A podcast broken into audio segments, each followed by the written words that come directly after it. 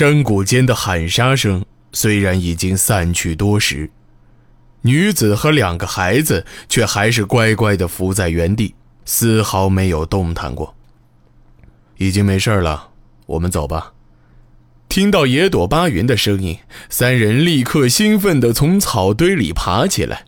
只是等见到一脸狼狈又全身血污的人犯之后，脸上却都露出了惊讶的表情。特别是女子，她神色慌张地看着野朵巴云，眼神显得楚楚可怜。放心吧，我知道你不是他们一伙的。这家伙应该是根据之前我给他的银子，带着狗追上来的。说话间。野朵巴云从袖子里取出一卷羊皮纸，交到女子手里，用图吉语说道：“那么重要的东西，以后不要再给陌生人了。你会骑马吗？”女子听到野朵巴云会说图吉语，脸上立刻露出惊喜的表情。她兴高采烈地点了点头，用图吉语回道：“会，我会骑马。大人，你是图吉人吗？”野朵巴云没有回答，等打点完马具之后，这才小声应了一句：“还是说回汉语吧，不然殿下听不明白。”女子点了点头，她偷偷看了眼人犯，有些畏惧地问道：“他，他和我们一起走吗？”野朵巴云微微点了点头，转过身朝人贩子做了一个手势，示意他去前面带路。人贩对野朵巴云的指令不敢有任何违抗，十分听话的走到了队伍的最前面。有了马，走山路就要方便许多。他们沿着小径又走了大约两个时辰，等翻过最高处的山崖，道路就开始平坦起来。不久之后，丛林渐渐变得密集，树木也越发高大。他们还需要翻越几座矮山，再往前就是平原了。之后走一天就可以看到宁河。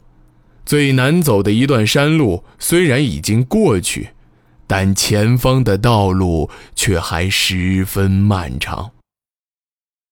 到宁河之后就要往下游走，最快三天之后可以到达土谷。从丽都出发到土谷，走大路的话，大约有六百里。而他们走的这条路大约只有四百里，不过整体来说却要难走得多。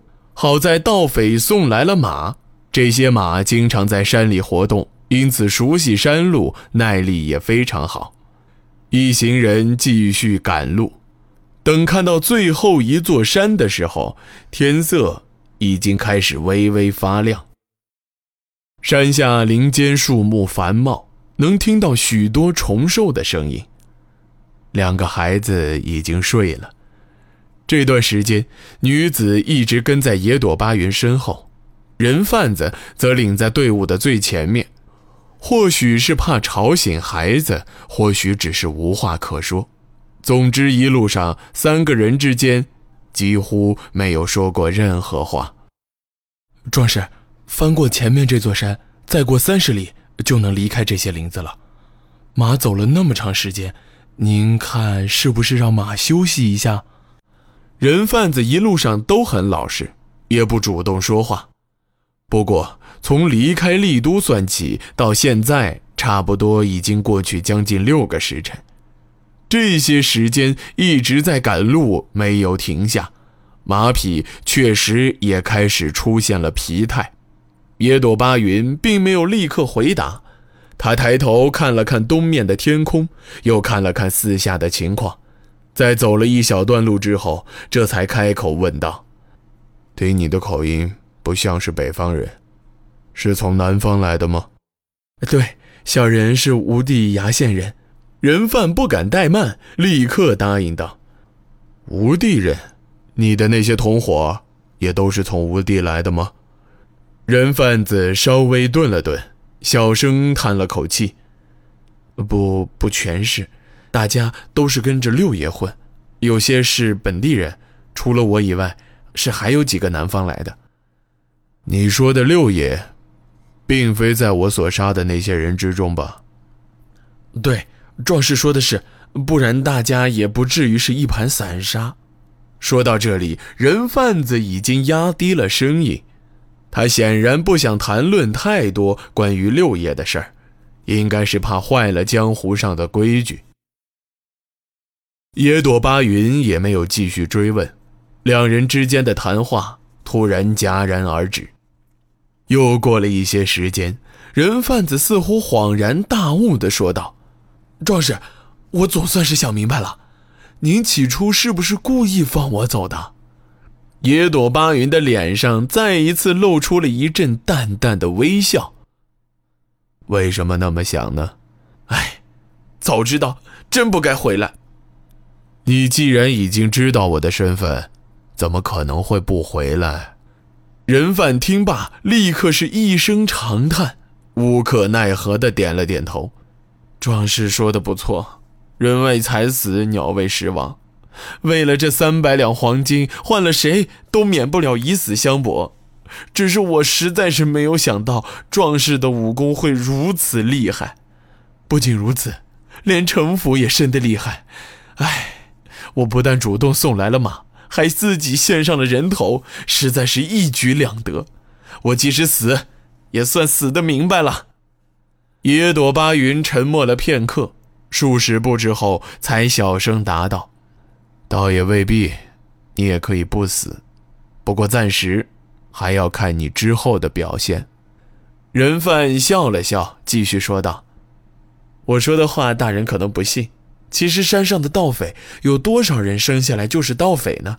谁不想太太平平过日子？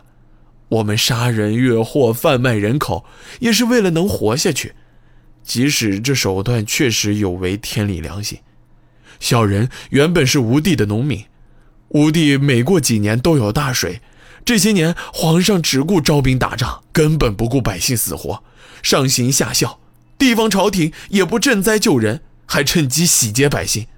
小人的家人几个孩子都在水灾中死了，房子也没了，走投无路，才来到北方。只是没饭吃，也没力气，最后还是等死。后来被六爷收留，才开始干起这种勾当。五弟如若不是在雍和上下，情况或许会好一些。野朵巴云小声念了一句，又像是在自言自语。人贩子却更义愤填膺地骂道：“这些年，吴地到处都是死人，有些人全家死了，尸体都没有地方安葬。郡守家呢，据说光是屋宅就有百余间，一天吃的饭抵得上普通人家一年的口粮。有人带了几百人去郡守府申冤，结果朝廷竟然派兵镇压，不仅杀了百余人，事后还牵扯了不少无辜之人。”因此，妻离子散、家破人亡的人有多少？野朵巴云依然没有答话，一直等人贩子情绪稍稍安定，他才小声说道：“既然知道百姓疾苦，为何有手有脚要去劫财害命？”